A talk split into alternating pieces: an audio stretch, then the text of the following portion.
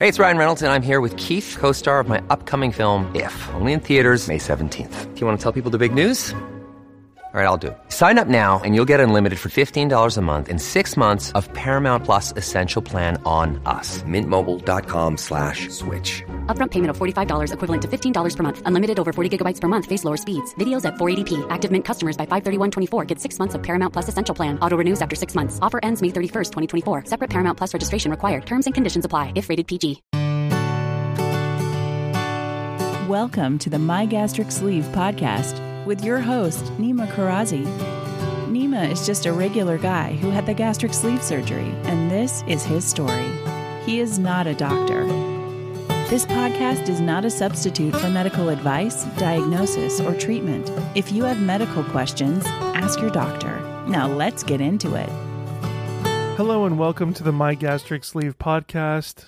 I am your host, Nima Karazi, and this is my journey. Today, we're going to go over the pre surgery checklist. And to be perfectly honest with you, I really only had one thing on my checklist, and that was to be mentally prepared for this surgery, both pre surgery and post surgery. The mental preparedness aspect of it is the most important and most essential thing, and kind of the main category that all the other things, in my opinion, are subcategories of meaning getting time off of work is under mental preparedness. Uh, weight loss success, mental preparedness. Uh, food plan, mental preparedness. We're going to go over those and, and a few others as well in this episode. So, first and foremost, uh, when I was going to have this surgery, one of the biggest uh, fears I had was asking for the time off. I didn't have a fear of asking for the time off because I wasn't scared that I was going to be told no but I haven't let my my campaigns and, and accounts uh, be handled by another person ever. Uh, I I have never taken uh, uh, this much time off or, or really any time off since I've started at this company, and I I don't like other people touching my things, so I I didn't want to. I didn't I didn't want to take uh, a lot of time off, so I took the two days. Uh, my surgery was Thursday, so I I took Thursday and Friday off and then I took the the following week off, so Monday through Friday. So it would only be seven uh, business days that I took off. But also, there's two weekends in there, so really, I took 11 days off to recover. And uh, I'll be honest, I am fully recovered. I'm I'm anxious and excited to get back to work.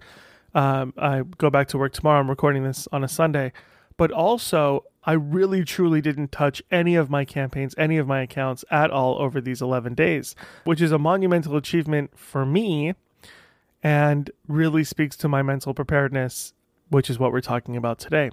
So I spoke with my director. I explained to her what the situation was, and she was nothing if not supportive. She was just helpful and wonderful and kind and, and understanding and yes, tell me how I can help you. And if you need more time off, let me know that too. And I, I'm 100% here for you. And everything was just uh, amazing and wonderful and brilliant. So I spoke with her. She said, yes, you are free. Not a problem. I'll give me a, a handover sheet.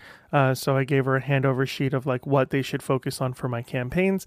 And that was the end of it. That was the whole the conversation was like less than 20 minutes and she was extremely supportive and you know let me know if you need anything else and uh, that was it.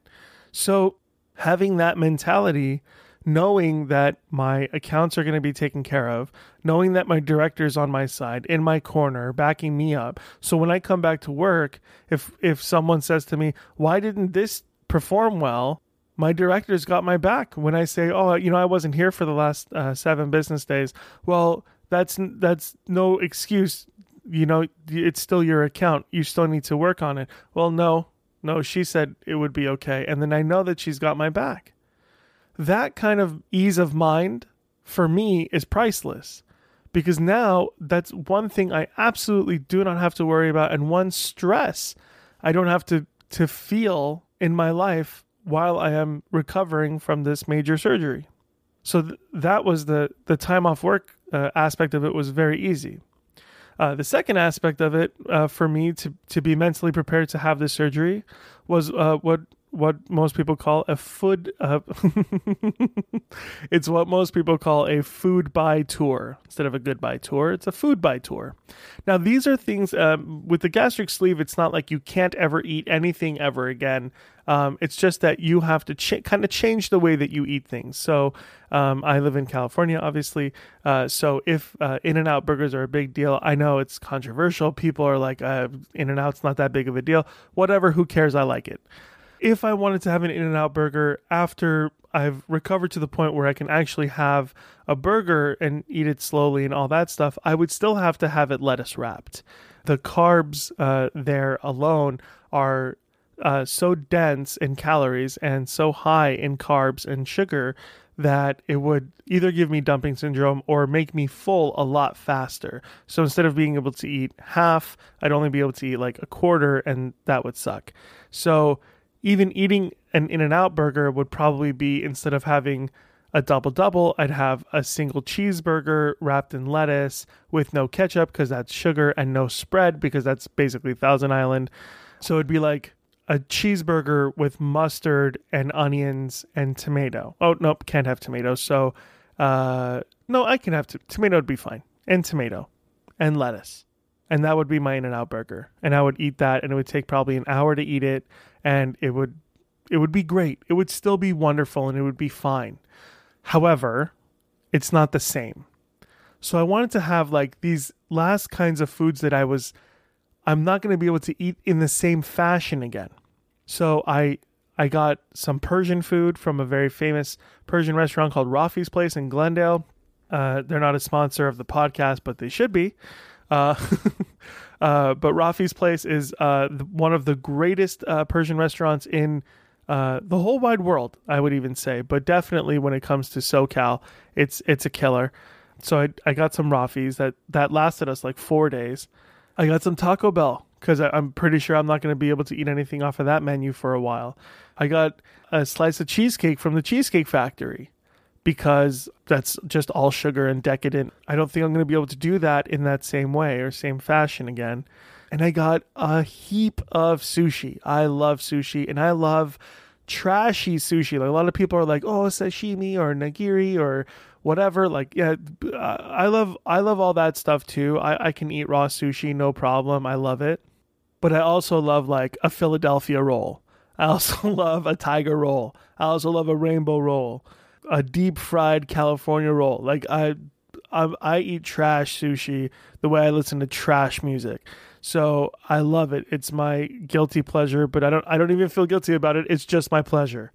Uh, so I had to say goodbye to sushi like that, and that was good. I mean, that was a I had a really good sushi night uh, there too, and and I did this uh, sporadically because I was losing some weight, and I I didn't want to just kind of throw everything to the wind and say screw it, but I I did want to have a little bit of like a a goodbye tour but a food buy tour instead. So I did that, and that really helped as well because it was like, well, we put that aside, and I don't really need to have those kinds of foods for a little while anyway. Um, so I'm I feel okay for now. So that helped. Speaking of weight loss, um, I I lost 20 pounds. I was I was uh, 410 when I kind of started this whole journey, and then I was 390 by the time that we were talking about surgery dates. And losing 20 pounds was not a requirement. They didn't actually have a requirement. Um, they had a suggestion of of you know you you should lose about ten pound ten percent of your weight, which would have been forty pounds for me, forty one technically.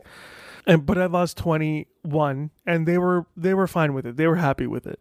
I know I, I weighed in at like three ninety two a couple days before and, the the the doctor was like can you lose like a couple more pounds and i was like yeah man i'm on it and then i had my food buy tour and then i lost a couple more pounds after that and then i was on a liquid diet the day before the surgery so that was good but the point is that the mental preparedness for the weight loss journey going into it was helpful because i i did see that i couldn't i can lose weight before the surgery and i can eat like a normal human being and I can exercise 4 days a week at 30 minutes and I I can allow myself to do these things and and have these things for myself and then have this surgery, meaning that I will have success further on down the line, which is very important. Probably the second biggest thing for me for my mental health here was getting a new recliner. Now uh, we have a couch, we have an L-shaped couch in our apartment, and we have uh, you know desk chairs, computer chairs, and uh, of course a bed in the bedroom.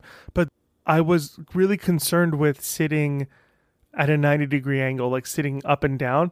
And uh, my desk chair isn't very good for reclining. It's not very comfortable, and it definitely doesn't support my feet for long term uh, reclining. So I was kind of split 50 50 between either getting a reclining chair that would not only recline and prop my feet up, but also when it folded up, it would also help stand me up so that I, I wouldn't have to like lean forward and then have to like thrust myself up out of the chair with all these stitches in me, not knowing what my post surgery stitch situation would look like. And I went on those Facebook groups that I talked about in a previous episode, and they were all like, if you don't need help getting out of a chair now, you're not going to need help getting out of a chair after surgery. And I believed them because I believed every other thing that they said. And I'll be honest with you, I am happy now, day 10 of not having gotten the chair that pushes you back up. However, the first four days post surgery, I had a very difficult time getting out of that chair and it hurt every time I stood up. So it would have been very helpful, but it would have been an extra $300 for that chair. And I can't imagine spending $300 for four days of being not able to get out of a chair as comfortably as I'd like. You know, I'd be a little pissed off now if I had to sacrifice comfort for necessity for four days. You know, I got through it. I'm fine now. So that that seems to be it was the right choice. And they were right ultimately. So anyway, so I got this new recliner. I'm super excited about it but we also had to move things around the apartment in order to make my recliner fit in the apartment. So we had to get rid of a table that we had that we loved and we bought at a yard sale or a, or a flea market and we had to like move uh, things around the, the house, the cat stuff, and move the, the litter box. And anyway, it was a whole thing. But we did that about 10 days before my surgery, and my wife was just amazing about it. And we did all that stuff, we moved all those things, and just seeing my chair there before the surgery was peace of mind in my heart that when I come home, I have a place to sit, I'm going to be comfortable, I'm going to recline, and I can rest. And that's the most important thing to me is that my body is able to rest because that is how you heal is by resting. Fuel and rest. Those are the two things, right? So I needed water, I needed food, calories, protein, vitamins, minerals, and I also needed to rest a lot. And that chair was going to help me rest in the living room.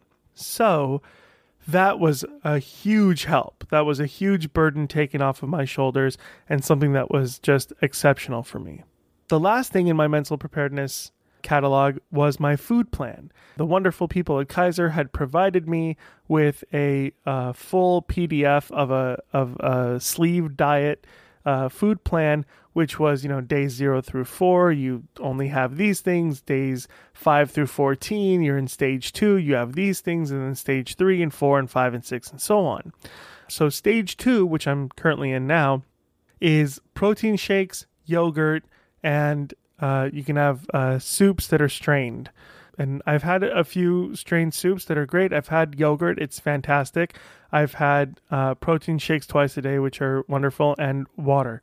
Um, and it's getting easier and easier every day to get to my goal of water and to get to my goal of protein shakes. Now, before I started this surgery, before I, uh, about a week before my surgery, one of my friends who had had uh, one of the surgeries, she had the Roux-en-Y actually, she said, I implore you, if you listen to nothing else that I say, listen to this, order some protein shakes and taste test them before you like decide on, on one and I said, yeah, okay, that's fine. I could do that. And so I got a Premier protein. I got an Ensure Max protein. I got an Atkins, and I got a muscle milk. Now, ironically, of these four, the only one that was non dairy was the muscle milk, which is funny, right? Um, and the Atkins one only had, I think, 20 grams of protein in it. So that was out immediately. I don't even know why I ordered it because if it's less than 30 grams, it's kind of worthless. You need to have 60 grams of protein a day. So you should have uh, two protein shakes add up to 60 so they should be 30 each.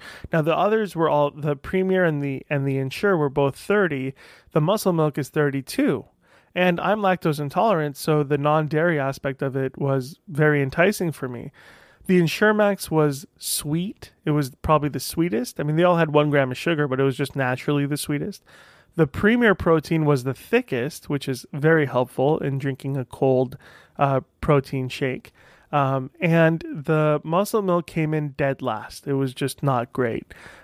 However, when I tried those two other shakes before my surgery and they had milk in them, I um, I got bubble belly uh, and I spent like a day in the bathroom.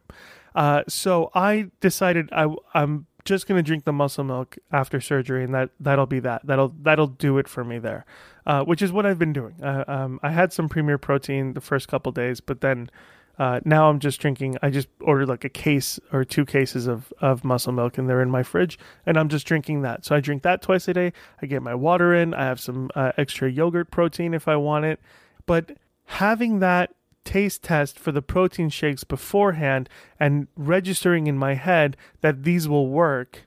And knowing what the first four days is going to be of the isopure and pre-ordering that and having that sitting on the kitchen floor uh, knowing that I, I have one in the fridge ready for me for the day i get back. And then the third stage being purees my wife and I bought a new food processor because the old food processor, I don't want to get into it. It's a long story, but basically there's like this little black piece that has to go into the top of this of the blender blades and the fit into the top of the hatch. I don't know, man, but it's it's a real son of a bitch and if it, and it doesn't just like fit in it it has to like hover uh, it's a whole goddamn thing so we got rid of that. We bought a new food processor. That's fantastic. And so my wife immediately started pureeing all kinds of stuff. Like we, she started this in like around Thanksgiving. So before even. And so for Thanksgiving, when we had like, you know, turkey and gravy and stuffing and all that, she pureed all of that, put that in a Ziploc bag, put that in the freezer. And she's like, when it's puree week or for puree two weeks, we're going to put these in boiling water. We're going to get it to a, a good temp, and then we're gonna you're gonna get to have a Thanksgiving puree. She made applesauce uh, from scratch. She made uh, all kinds of uh, really exciting foods for me for those uh, weeks of um, stage three. And to me, and, and I say this to her all the time, if it was up to me, I would have just had applesauce, hummus, uh, yogurt, those protein shakes, and uh, probably baby food. Like I probably just literally would have bought baby food that's pureed with the least amount of sugar in it, and just had that. Uh, because I'm I'm dumb and, and, I and I don't do that. I, I, I don't cook. I don't make things like that. I mean I'm I can make spaghetti and Persian rice in a Persian rice cooker, which is kind of cheating. Um, so anyway, so she was making all these purees and putting them all in the freezer. So then seeing all of that gave me like mental health, mental preparedness health of like seeing all these foods stored for my third stage of so so uh, so basically what I was looking at was I had the time off from my director. I said goodbye to the foods that I wasn't going to eat for a while. I had lost 20 pounds and felt really great. And then looking around my apartment, there was my recliner. There was my Isopure for the first 4 days. There were my protein shakes in the fridge. There were my purees in the freezer. And there was the food processor on the counter, ready and willing and able to make more purees for me. That was everything I needed the peace of mind for work, the letting go of old habits, and the acceptance of my future with an added positive of having lost some weight already. So that's it. That was really my pre surgery checklist. I hope this helped in any way. And if not, I guess I'll just talk to you guys next week. All right. Have a good one. Bye. Thanks for listening to the My Gastric Sleeve podcast. If you liked what you heard, subscribe, give us a five star review, and share it with a friend. Please follow us on all social media at My Gastric Sleeve Podcast or let us know what you think at mygastricsleevepodcast.com.